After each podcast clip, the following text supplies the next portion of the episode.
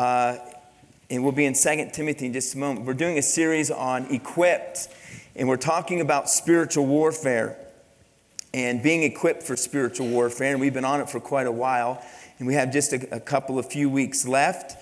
And so I do hope and pray that this series has been a help and has been a blessing to you. If, if you've been at least to some of the um, some of the messages, some of the sermons, if you would say yes, it's been a help, blessing, raise your hand, say good heart, amen. Awesome. That's good to hear. That's great. Um, because we do need to be equipped because we are in a spiritual battle. That's what we've been uh, this, spending quite a bit of time studying. And so we're going to continue on that series this morning. And so, if you would, we're going to go to 2 Timothy 3. We'll have it here for you as well. Uh, 16 and 17 has been our theme verses. And then we're going to kind of jump over to Ephesians in just a moment where we have really been spending quite a bit of time. We'll continue this morning. But in 2 Timothy 3 16 and 17, notice uh, what Paul says to Timothy, a young, if you will, servant, soldier of Christ.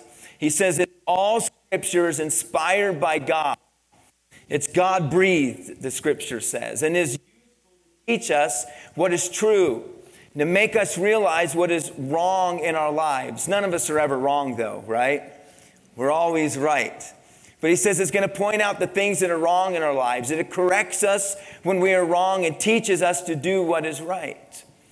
God uses it to prepare, and notice this next, to equip his people to do every good work. And so we've been using the scriptures to equip us in particular in the area of spiritual warfare. So we'll jump over to Ephesians chapter 6, if you would. Ephesians 6, it's a little bit longer passage this morning because we've covered all of this this far, but we want to get all the way down to verse number 20. So notice what he says, and this is where we'll be this morning. He says, A final word be strong in the Lord and in his mighty power. Put on all of God's armor so that you will be able to stand firm against all the strategies of the devil. For we are not fighting against flesh and blood enemies, but against, notice it's a spiritual battle, against evil rulers and authorities of the unseen world, against mighty powers in this dark world, and against evil spirits in the heavenly places. Therefore, put on every piece of God's armor, so you will be able to stand and resist the enemy in, the time of evil. And then after the battle, you will be standing firm. Stand your ground, putting on the belt of truth and the body armor of God's righteousness. For shoes, put on the peace that comes from the good news or from the gospel, so that you will be fully prepared. In addition to all these things, holding up the shield of faith to stop the arrows of the devil. Put on salvation as your helmet. And notice we spent time here last week. And he says, and take the sword of the Spirit, which is the Word of God. That's one of our weapons. But notice this next weapon that we'll look at this morning. He says, pray in the Spirit at all times and on every occasion. Stay alert and be persistent in your prayers for all believers everywhere. Let's pray this morning. Lord, I pray that you would bless the reading of your word. I pray that you would use your word to equip us. Lord, to strengthen us, to stand firm in these evil days and in these evil times. I pray that, Lord, that you would please uh, use your Holy Spirit to point out areas in our life, Lord, that maybe we do need corrected and areas in our life that, Lord, that we need to change. In particular, as we look at this weapon, this mighty weapon that you have given us, Lord, the weapon of prayer this morning, Lord, I pray that, Lord, you would truly, Lord, teach us to pray. As your disciples asked, Lord, teach us to pray, may that be our prayer today as well. That, Lord, we would truly be equipped in this area, in the spiritual battle, Lord, that prayer is so, such a mighty weapon that oftentimes we're neglecting and we're not using. So, Lord, bless our time this together this morning. In your name we pray. Amen. So, we've studied the armor of God. That is what we use to protect us. And I don't want to spend a lot of time there. I want to just remind us that not only do we have the armor for our protection, But as Paul says here, that we're in a great spiritual battle. And we're reminded of even the words of Jesus when he was here. Jesus said this. He said, uh, he said, I have come that you may have the abundant life. He says, but the enemy, he is here. The thief, he comes to steal, to kill, and to destroy. Peter warned us. Peter himself, as we'll look at him in a few moments, he also uh, realized that the enemy is very powerful. The enemy uh, de- desires, as Jesus said, to sift him as wheat. And Peter says this your enemy is, is he is the devil, he is as a roaring lion seeking whom he may devour. Understand that Satan wants to wreak havoc in our lives. We have this idea sometimes that, that, that the devil is only at work in the lives of those who do not believe in Christ. But can I tell you something? Let me remind you of something. The enemy has them where he wants them. The enemy has the world, if you will, and those who are not a follower of Christ right where he wants them. He has them blinded. In fact, the, the scripture says that, that they're blinded and they don't even realize their condition. But when you become a follower of Jesus Christ and you are part of the family of God, understand this. You now have a target on your back and you are in a great spiritual conflict good versus evil. And, and Satan hates you. The Bible says that he seeks to kill, to steal, and to destroy. And now you have a target on your back. As a believer, we understand what the scripture is saying. The scripture is saying this that Satan is the prince and power of the air, and he is the ruler, if you will, here on earth. And yes, God is, is sovereign God's in control, but the Bible tells us that Satan, that he, he, he, he goes about seeking whom he may devour. And you and I are living behind enemy lines, and that we must put on the full armor to stand against the evil one. But also, the Lord says here in Scripture, God says, I've given you weapons. That first weapon we spoke about last week is the Word of God. That the Word of God is God breathed. And, and we see that Jesus used the Scripture. And I hope that this was a help to you last week. And I would encourage you to keep taking down scripture, writing down scripture, quoting scripture, reading scripture, memorizing scripture. But understand this when, when Satan is tempting you and testing you, and when you're going through battle, you need to speak the word of God. It's the spoken word of God. Because when you are speaking God's word, understand the word of, of God is God breathed. And so when you speak the word of God, it is not necessarily your word or your breath, it is the breath of God. Do you understand that the very breath of God spoke everything into existence? The Bible says that God said, Let there be light, and there was light. God spoke everything into existence except for man. And think about this when he created man, he took man and he formed him out of the dust of the ground, the Bible says. But what did God do? He did what? He breathed into man of life, and we came alive. We became a living soul, the breath of God. Do you understand that in spiritual warfare, in spiritual battle, when the devil is tempted, when the devil is testing you, and when he's throwing doubts at you, and when he is telling you all kinds of lies, yes, we must know the truth, but we must also speak the truth. And when we speak the word of God, we can literally tell Satan to get out of here. Amen? In the spiritual sense, this might sound really wrong, but tell the devil to go to hell. Amen? Go back to where you came from. Get out of here. You say, well, that's too strong. No, get out of here. Get, leave me alone. And by the way, sometimes maybe that's just what we need to say. Amen. Just get out of here. Go. You know where you belong. Go back to where you belong. But we cannot do that in our own strength, in our own power, and understand that Satan is powerful. And he is, he is, we are no match for his, his strength and his might. But may we understand this that we can have the authority of the very Word of God. And that is why it's important that you are in the Word, that you, you're, you're, you're here today hearing the Word and you're being equipped. But understand this you can't just live off what you get on Sunday. You need to be in the, work, in the Word on Monday and on Tuesday and on Wednesday. And you need to be meditating upon it. And then you need to have Scripture and you need to speak Scripture for those areas in your life where the enemy is is battling against you. Use cheat if you have to. Google it if you have to. Get a Bible app. But if maybe you're struggling with doubt, then look up scriptures that will help you and look up the word doubt, scriptures for doubt. And then you take four or five of those scriptures and start writing them down or, or at least being able to speak them. And when the enemy begins to cause you to doubt, you start quoting it and you say, Devil, get out of here. Amen. And that's just one area. If it's anger, if it's lust, fill, you know, fill in whatever area that the devil seems to be attacking you and, and understand this. Have you ever realized that, that it truly is a battle? Because as soon as you get victory in one area, have you ever noticed there's another one over here that you got to deal with? You guys know what I'm talking about? Now, I want to move on to prayer, but do you guys know what I'm talking about? All right, good. You got it. But it seems like there's always some area in our life where Satan is attacking us. And so we use the sword of the Spirit quickly this morning prayer.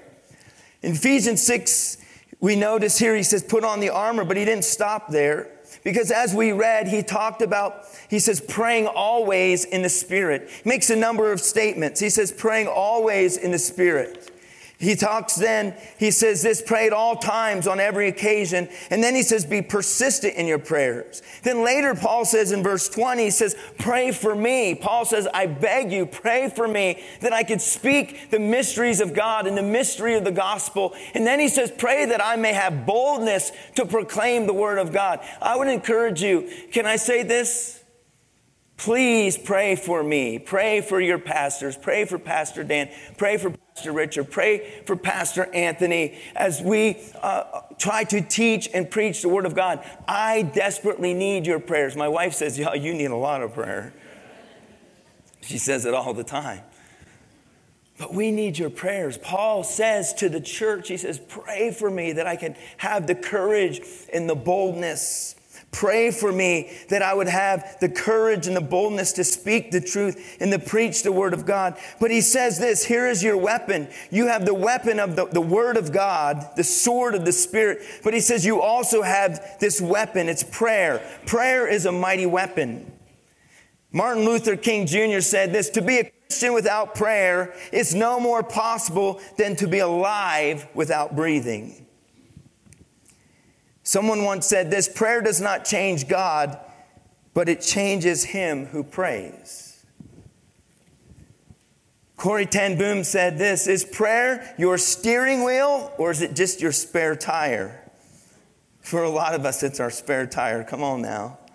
We only call out to God when we're in an emergency. Mother Teresa said this God shapes the world by prayer. The more praying there is, the better the world will be, and the mightier the forces against evil. I think that sometimes we wonder why the world is in the condition it's in. It's because we, as God's people, have been failing to pray. If my people, which are called by my name, will humble themselves and seek my face and their wicked ways. He says, Then will I hear from heaven and heal their land. I'll tell you, the greatest problem in America is not the politicians, although that is a big problem, let me tell you. All of them. But the biggest problem is not a politician problem, it's a prayer problem in America. We often criticize our leaders and criticize them, and by the way, they deserve most of it can't even get along. And it's sad. It's sad. And by the way, you and I are the ones who are suffering because of their incompetency. It's disgusting. And I need a good hearty amen this morning. It's on all sides. It's disgusting. And they can't even get along. And the fact of the matter is, it is. It's incompetency across the board. But you know what I, we need? We need God's people praying. That's what we need.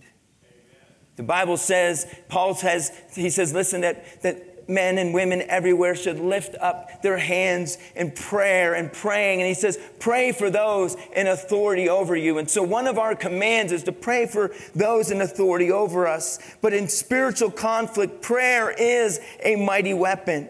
And he makes a number of statements very quickly. He says, pray in the Spirit. What does this mean to pray in the Spirit?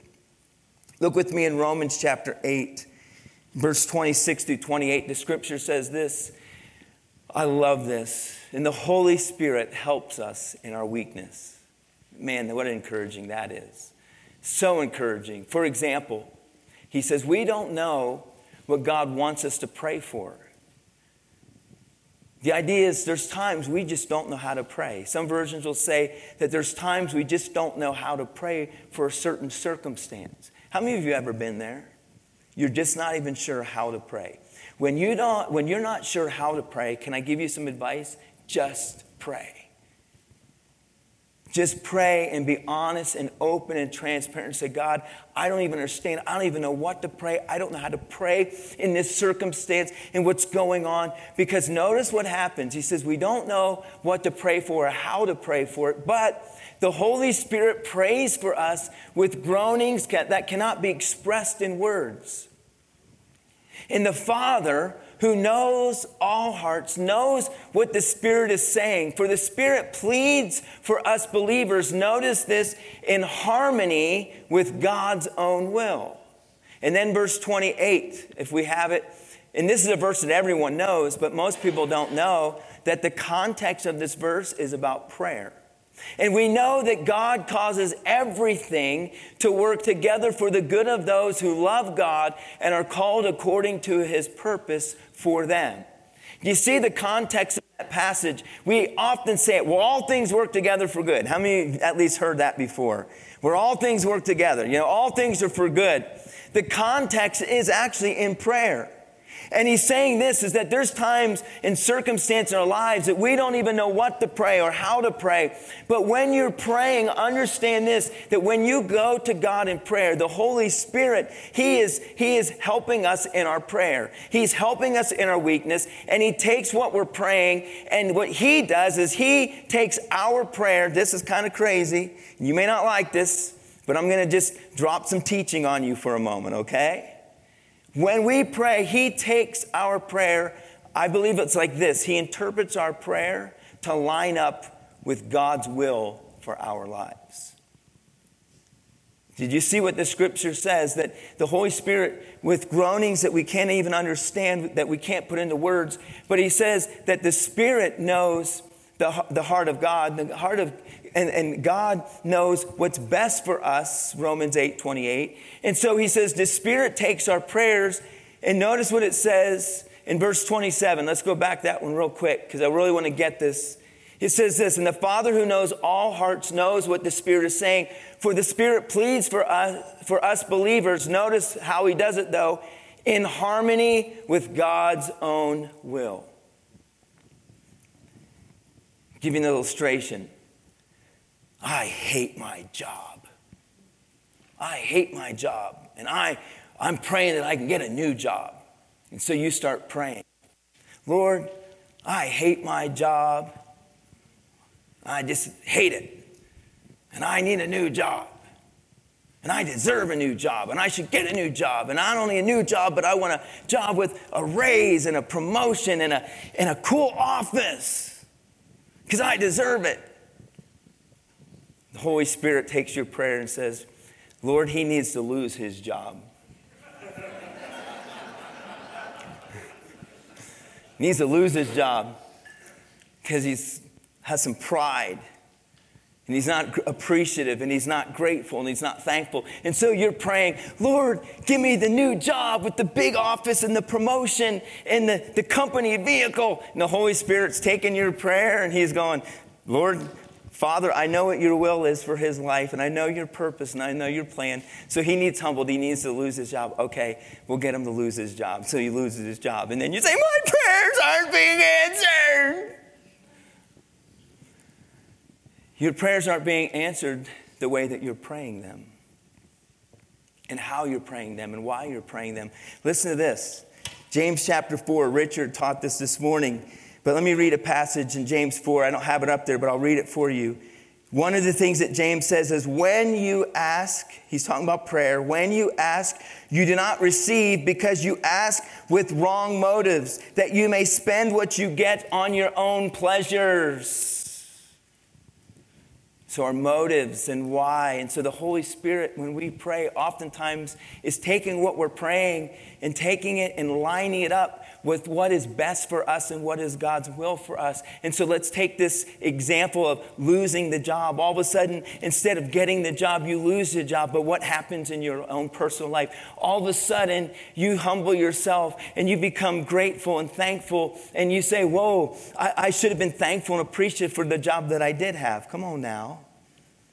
And all of a sudden now I need God. And now I now I'm now what do I do? And so now I need God. And then it's more of a spirit of humility. Oh God, I'm so sorry. And God, I, can I have my old job back, Lord?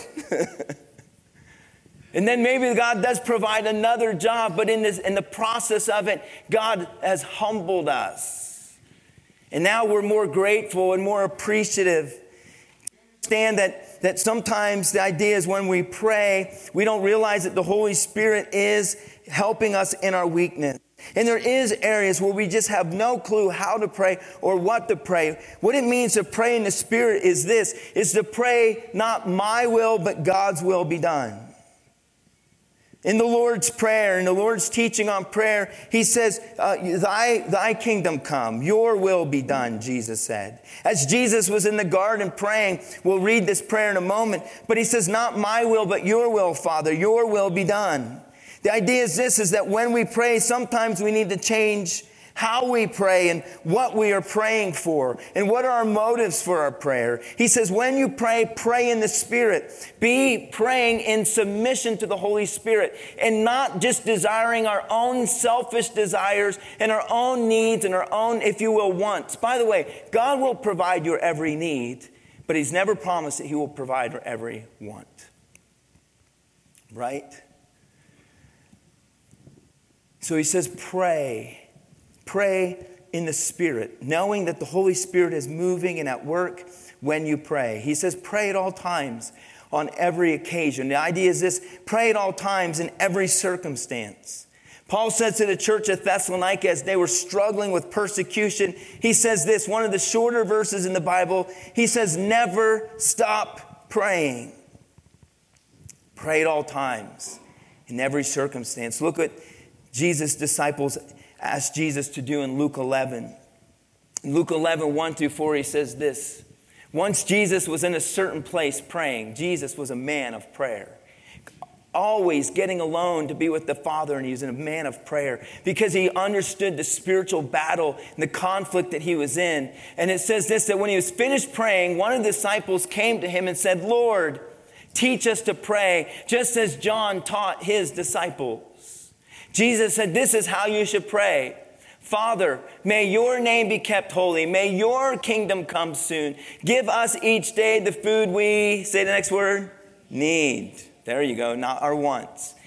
And forgive us our sins as we forgive those who sin against us. And notice what it says, and do not uh, let us yield to temptation. Many versions in, in, and in different places, different versions say this, and, and lead us not into temptation, but what? But deliver us from evil. Do you see that even in the, the first teachings of Jesus teaching on prayer, when they said, Lord, teach us how to pray the way that you pray, and the way that John taught his disciples to pray, teach us how to pray. One of the areas that Jesus speaks about is this area of temptation overcoming temptation, overcoming the, the advances that the enemy will have upon our lives, and that the enemy will try to, to, to steer us down the wrong path. And he says, What you need to do is in your prayer, you need to understand that there is spiritual warfare taking place.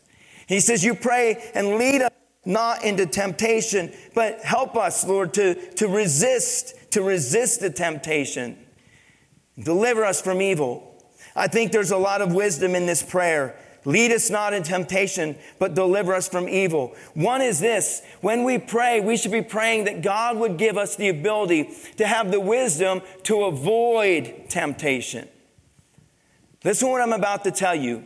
It is much easier to avoid temptation than it is to resist temptation. Did you guys get that? It is much easier to avoid temptation than it is to resist. The Lord Jesus in his prayer covers both. That when we pray, we should start beginning to pray and say, Lord, how can I avoid temptation? Not just have the strength to resist it. Illustration I love ice cream. ice cream loves me. We're a thing, let me tell you. I love ice cream. I've been staying away just recently. I'm just trying to stay away from too many sweets and staying away from the ice cream. Let me tell you though, if that ice cream ends up in the freezer, I do not have the ability to resist it. I don't.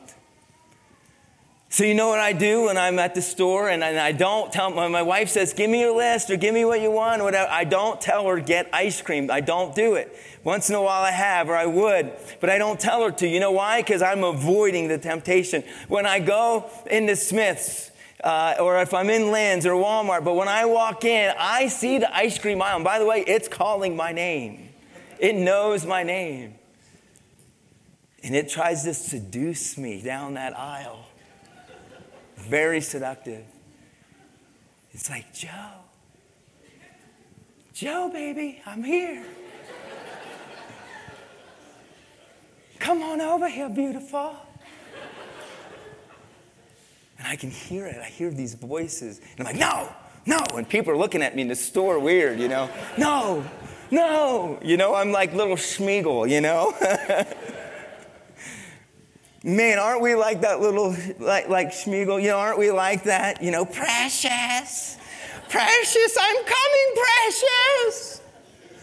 And so I'm like, you know, I'm walking down the aisle and I'm thinking about it, and there it is, you know, come over here. And I'm like, no, I can't do it. So I avoid the aisle. I walk past the aisle. And I have to admit, there's times I don't even make eye contact. You know, it's like, and people are like, man, what's wrong with this guy? He's got some twitches or something, you know? And so I'm like, don't even look at the aisle. Because if I look at the aisle, if I go down the aisle, I'm not going to be able to resist it. And I'm going to bring it home. And here's the bad thing is usually within one evening, it's just gone, all right? It's a thing. We joke about it. It's a Klein thing. My sister's always posting all these pictures, and it's always of her and her kids, and they're always eating ice cream. The whole family, and I'm like, and people are like, you just don't get it. It's a Klein thing. It's an addiction, let me tell you. And so I stay away from it. The idea is this is that, that we should have wisdom to just avoid areas and temptations. If there's strongholds or areas in your life that you know is, is, is a weakness, can I say this? Pray for the wisdom to, first of all, most importantly, avoid it altogether so that you don't have to try to have the ability and the strength and obviously to say, okay, help me to resist the temptation. But then there are times in our spiritual lives where, yes, we do need God's strength to resist it, but I do believe that Jesus in this prayer tells us that understand this that, that there's wisdom in just avoiding it altogether. Avoiding it. You may not like this, but if you struggled for years and years and years with alcohol, and it controlled your life, then stay out of the bars and stay out of there and avoid it. And you, does this make sense? Get out of there. If that's an area you struggle with. The Bible says things like this that dealing with anger, don't be around an angry person. So if you're struggling with anger and then you're just around people who are hotheads and angry, guess what? That's going to rub off on you. So avoid that. Stay away from that. Avoid the temptation so that you don't have to just rely upon having the strength. But I'm thankful that God does also, through the Holy Spirit, give us the ability at times to resist temptation. Look with me in Matthew chapter 26. Matthew 26, verse, beginning in verse 36. This is where we're talking about Jesus praying in the garden.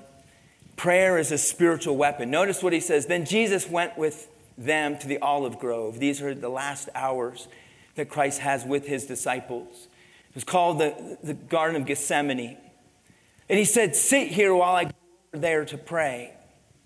And he took Peter and Zebedee's two sons, James and John, and he, and he became anguished and, and distressed. And he told them, My soul is crushed with the grief to the point of death. By the way, the, the word Gethsemane literally means to, the crushing, to crush.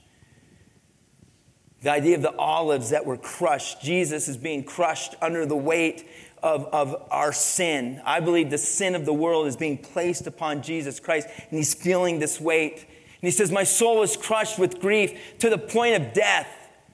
Stay here and keep watch with me. The idea is he's saying, Pray with me, keep watch with me. Do you understand that that word keep watch is a military term? The idea is when, when someone is at a post and they're the guard, he says, keep watch with me. What he's saying is, I am in spiritual conflict. I'm in a great spiritual battle. And when Jesus was in a great spiritual battle, what does he do? He goes to the garden to pray. It's the same place that Jesus went many times. In fact, that's how Judas know where to find him. He says, I know exactly where Jesus will be. He's going to his prayer closet. You know where his prayer closet was? It was the Garden of Gethsemane. And I've actually been there numerous times. There's actually a cave there. And there's a cave that they believe that this is where Jesus would go to find solace, a place, a sanctuary where he would go to pray. And there, Jesus most likely went to this cave to pray and to get alone. And here we see that he's in spiritual conflict in this garden this garden of crushing, the garden of Gethsemane. And he says, Watch with me. The idea is this it's a military term that we, I'm, i need you to, to watch and to pray with me. We're in spiritual conflict. And so he went a little farther and he bowed down his face to the ground, praying, My Father, if it is possible, let this cup of suffering be taken away from me. Notice he's going to pray in the Spirit not in his own selfish desires. Yet I want your will to be done, not mine. That's what it means to pray in the Spirit. And then he returned to his disciples and he found them asleep. And he said to Peter, Couldn't you watch with me even one hour? Keep watch, he says. Notice this statement, amazing. Keep watch and pray. Now he makes it about Peter. What did he say to Peter just about an hour or two before this? He says, Peter, the enemy wants to sift you as wheat. Satan is after you. And he warns Peter. What does he say to Peter? Keep watch and pray so that you will not give in to temptation. Prayer is a mighty weapon in spiritual warfare. He says, For the spirit is willing. He says, I know your spirit is willing, but the body is weak. Our flesh is weak, he says.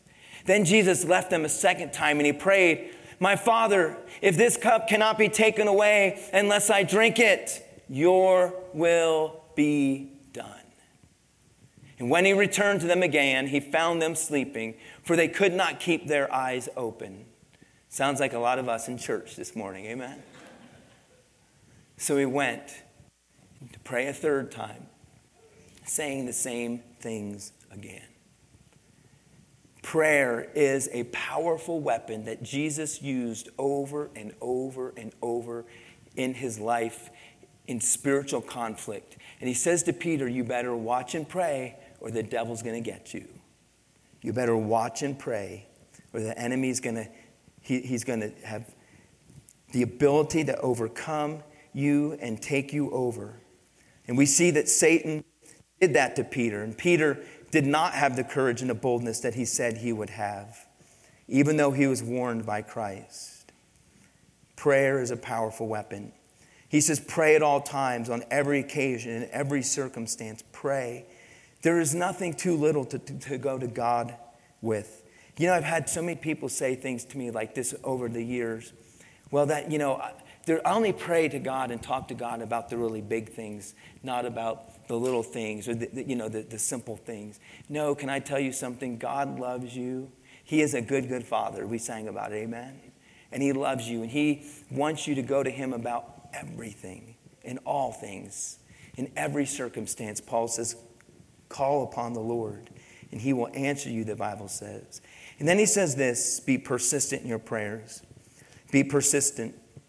Luke 18:1 says this. And I don't have time to go through this whole teaching. There's a whole teaching here in Luke 18 on prayer, but it says this one day, Jesus told his disciples a story, a parable, to show them how they should always pray and never give up. He says, Pray and never give up. He then later gives a parable story about this uh, unjust judge and how there was a widow and how the widow needed the judge to, to, to make a decision uh, on her behalf. And the Bible says that she just continually, day after day after day, kept going to the judge and kept coming to him. And he was not a just judge, he was an unjust judge. But the Bible says, not out of his goodness of his heart but the, the Bible says this that because of her audacity to just keep coming and to keep begging and to keep nagging, that finally he made a judgment in her favor only because she wore him out. Jesus used that parable to say this always pray and don't give up. We already read in Luke 11 when we see Jesus teaching on the Lord's Prayer, and it is not just a prayer that we're supposed to recite. I got to say this. The Lord's Prayer is not a prayer that we just memorize and we just recite. It was a model prayer teaching us how to pray. Because the Bible clearly tells us, Jesus said this when you pray, do not pray with vain repetitions, just praying the same prayer over and over again. So he warns against praying with just vain repetition. It was a model prayer. And in that teaching, he later says this is that we should, we should pray and be persistent in our prayer. And he gives a parable, he gives a story about a friend who had a friend come to his home unexpected in the middle of the night and he has no food for them. And so he goes to his neighbor and he goes to his neighbor and he says, I need food. I need food for my guests. I don't have anything. Smith's is closed. Lin's is closed. Walmart is closed. Everything's closed And I need some bread. And so he begins, the Bible says he pounds on the door and he knocks and he begs and he keeps asking and he keeps asking and he keeps asking. And finally the guy's like, ah. And it's interesting. It says, because of his shameless persistence and shameless audacity, he finally says, okay, you can have the bread. Take as much as you want. Here, take it. By the way, that's how our kids get stuff, right? It works. It works. I've seen it in Walmart. Please, please, please, please, please. You know, and they just keep going and going. And finally, like, fine, okay. By the way, that's how God is. Amen. We can, He says, I want you to keep asking and keep asking and keep knocking and keep begging, but be persistent. Maybe you say this morning, well, when I pray, God's not answering my prayers or it doesn't feel like God's answering my prayers.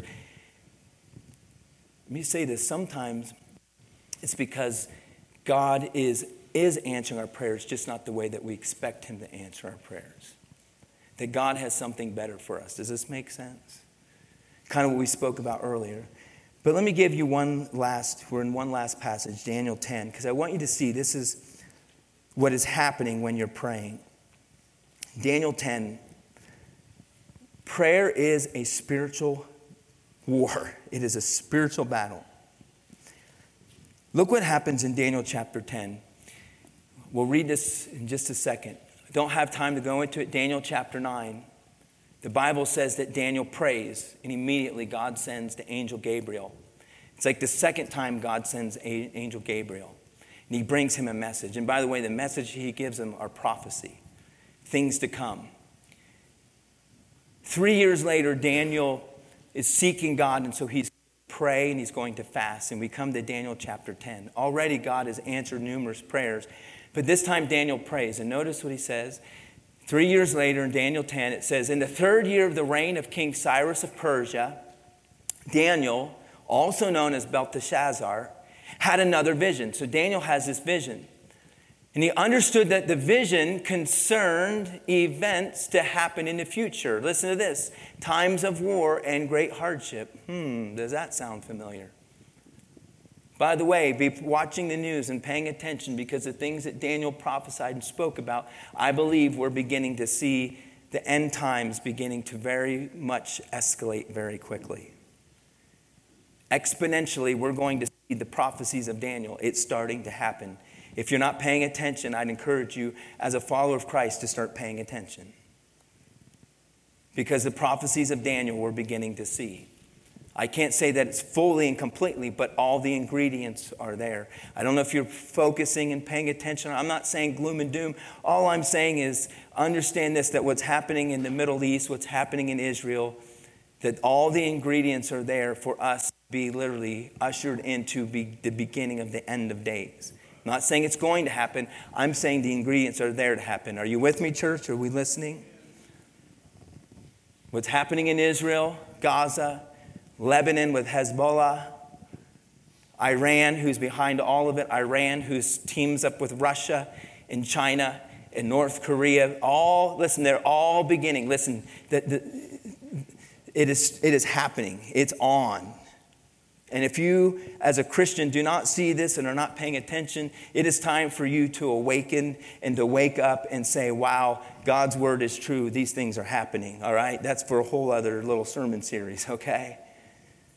but it's happening.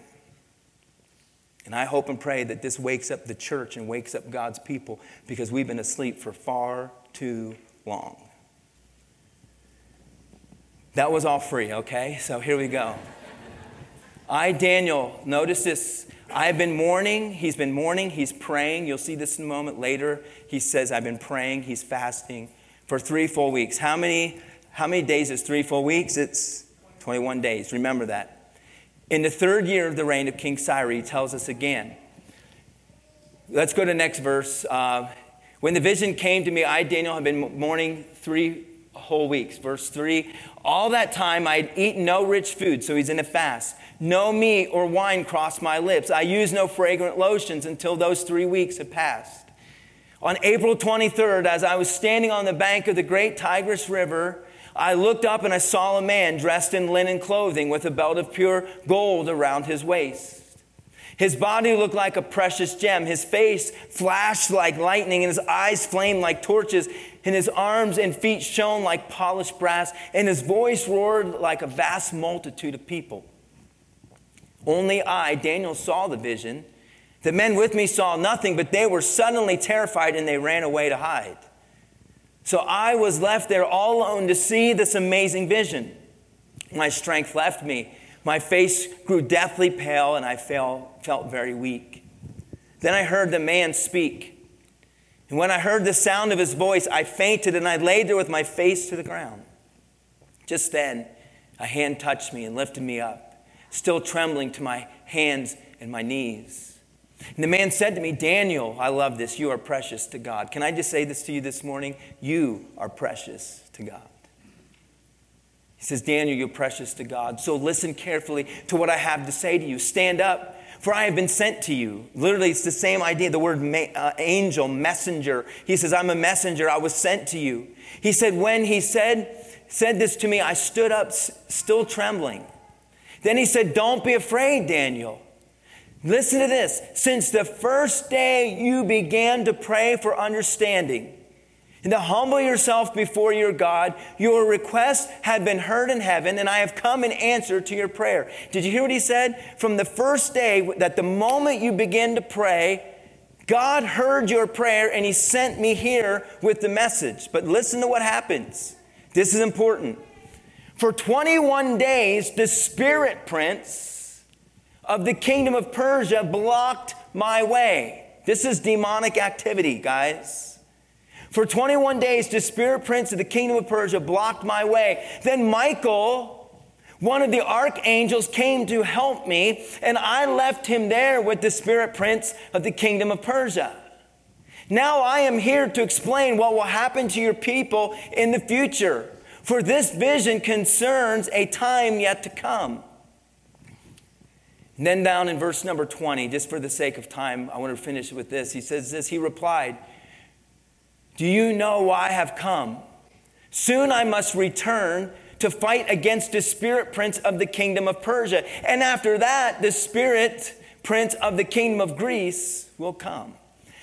The reason why I share this passage is even in the Old Testament days and Old Testament times, men like Daniel and other people understood that there was spiritual warfare taking place. Did you get kind of the gist of what's happening here? And I want to really throw this out there, and that is this. Sometimes the reason why our prayers aren't necessarily being answered, it's not because they're not, not being answered, it's that God has answered them, but yet there is spiritual warfare taking place.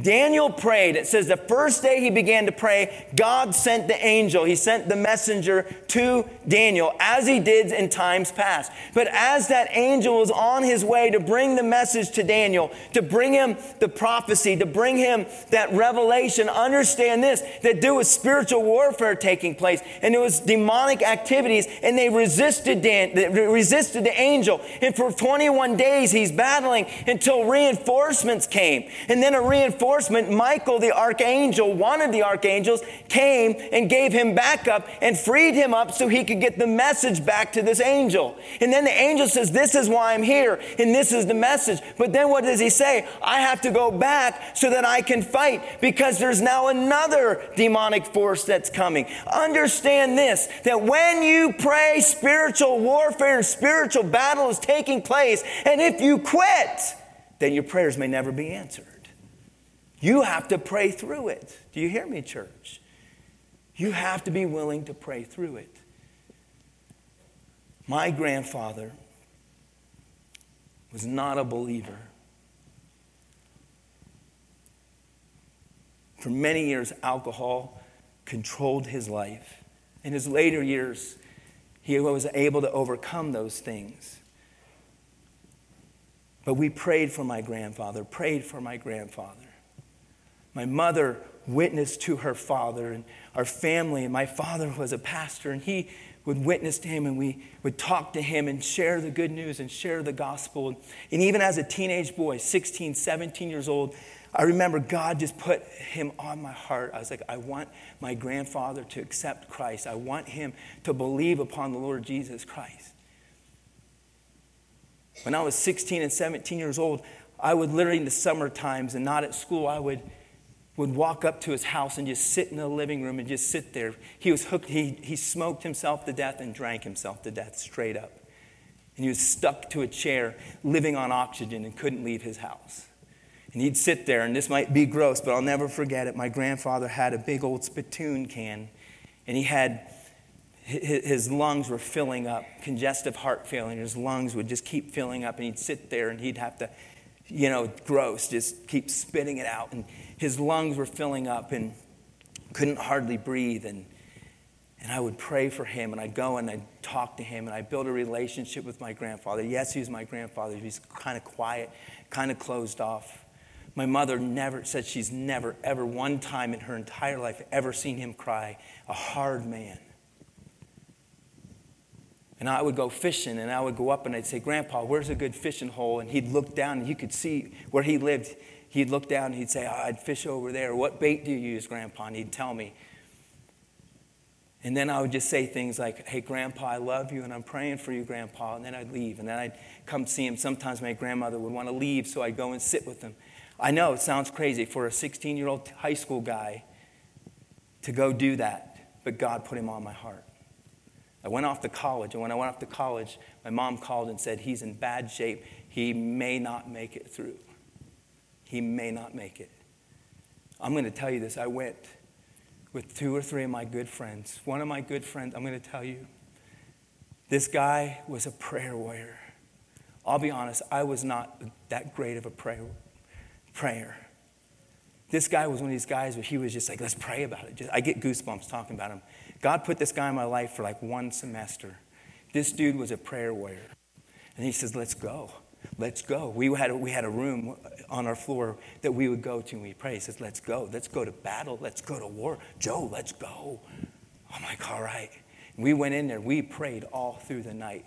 Myself and him and different ones. We prayed and we prayed and we prayed. And I, by the way, this is many different times that I've experienced this. But he made it through the night. And then I began to pray, God, just keep him alive. Give me one last chance to talk to my grandfather. God answered that prayer. You know my mother was praying for her father for like 30, 40 years? We prayed for my grandfather. It was a long time. The Lord answered that prayer. when I went home on Christmas break, I went, went home. It was crazy because Christmas time, usually everybody, but my grandmother decided to go shopping and everybody was gone. And I went to sit and talk with my grandfather. And I sat there and I told him about that story and I told him how we prayed for him. And I finally said, You know, grandfather, I love you. And I want you to know that God loves you. And he would usually just sit there looking at the TV, and he turned and he looked at me. And he said this this is what broke my heart. He said, How could God love me with all the horrible things that I've done? How could God love me? And I had a chance to share with him God's unconditional love. And I told him how much I loved him, but how much more God loves him. And I watched the Holy Spirit literally break this man. A man my mother said she'd never seen cry begin to sob and cry.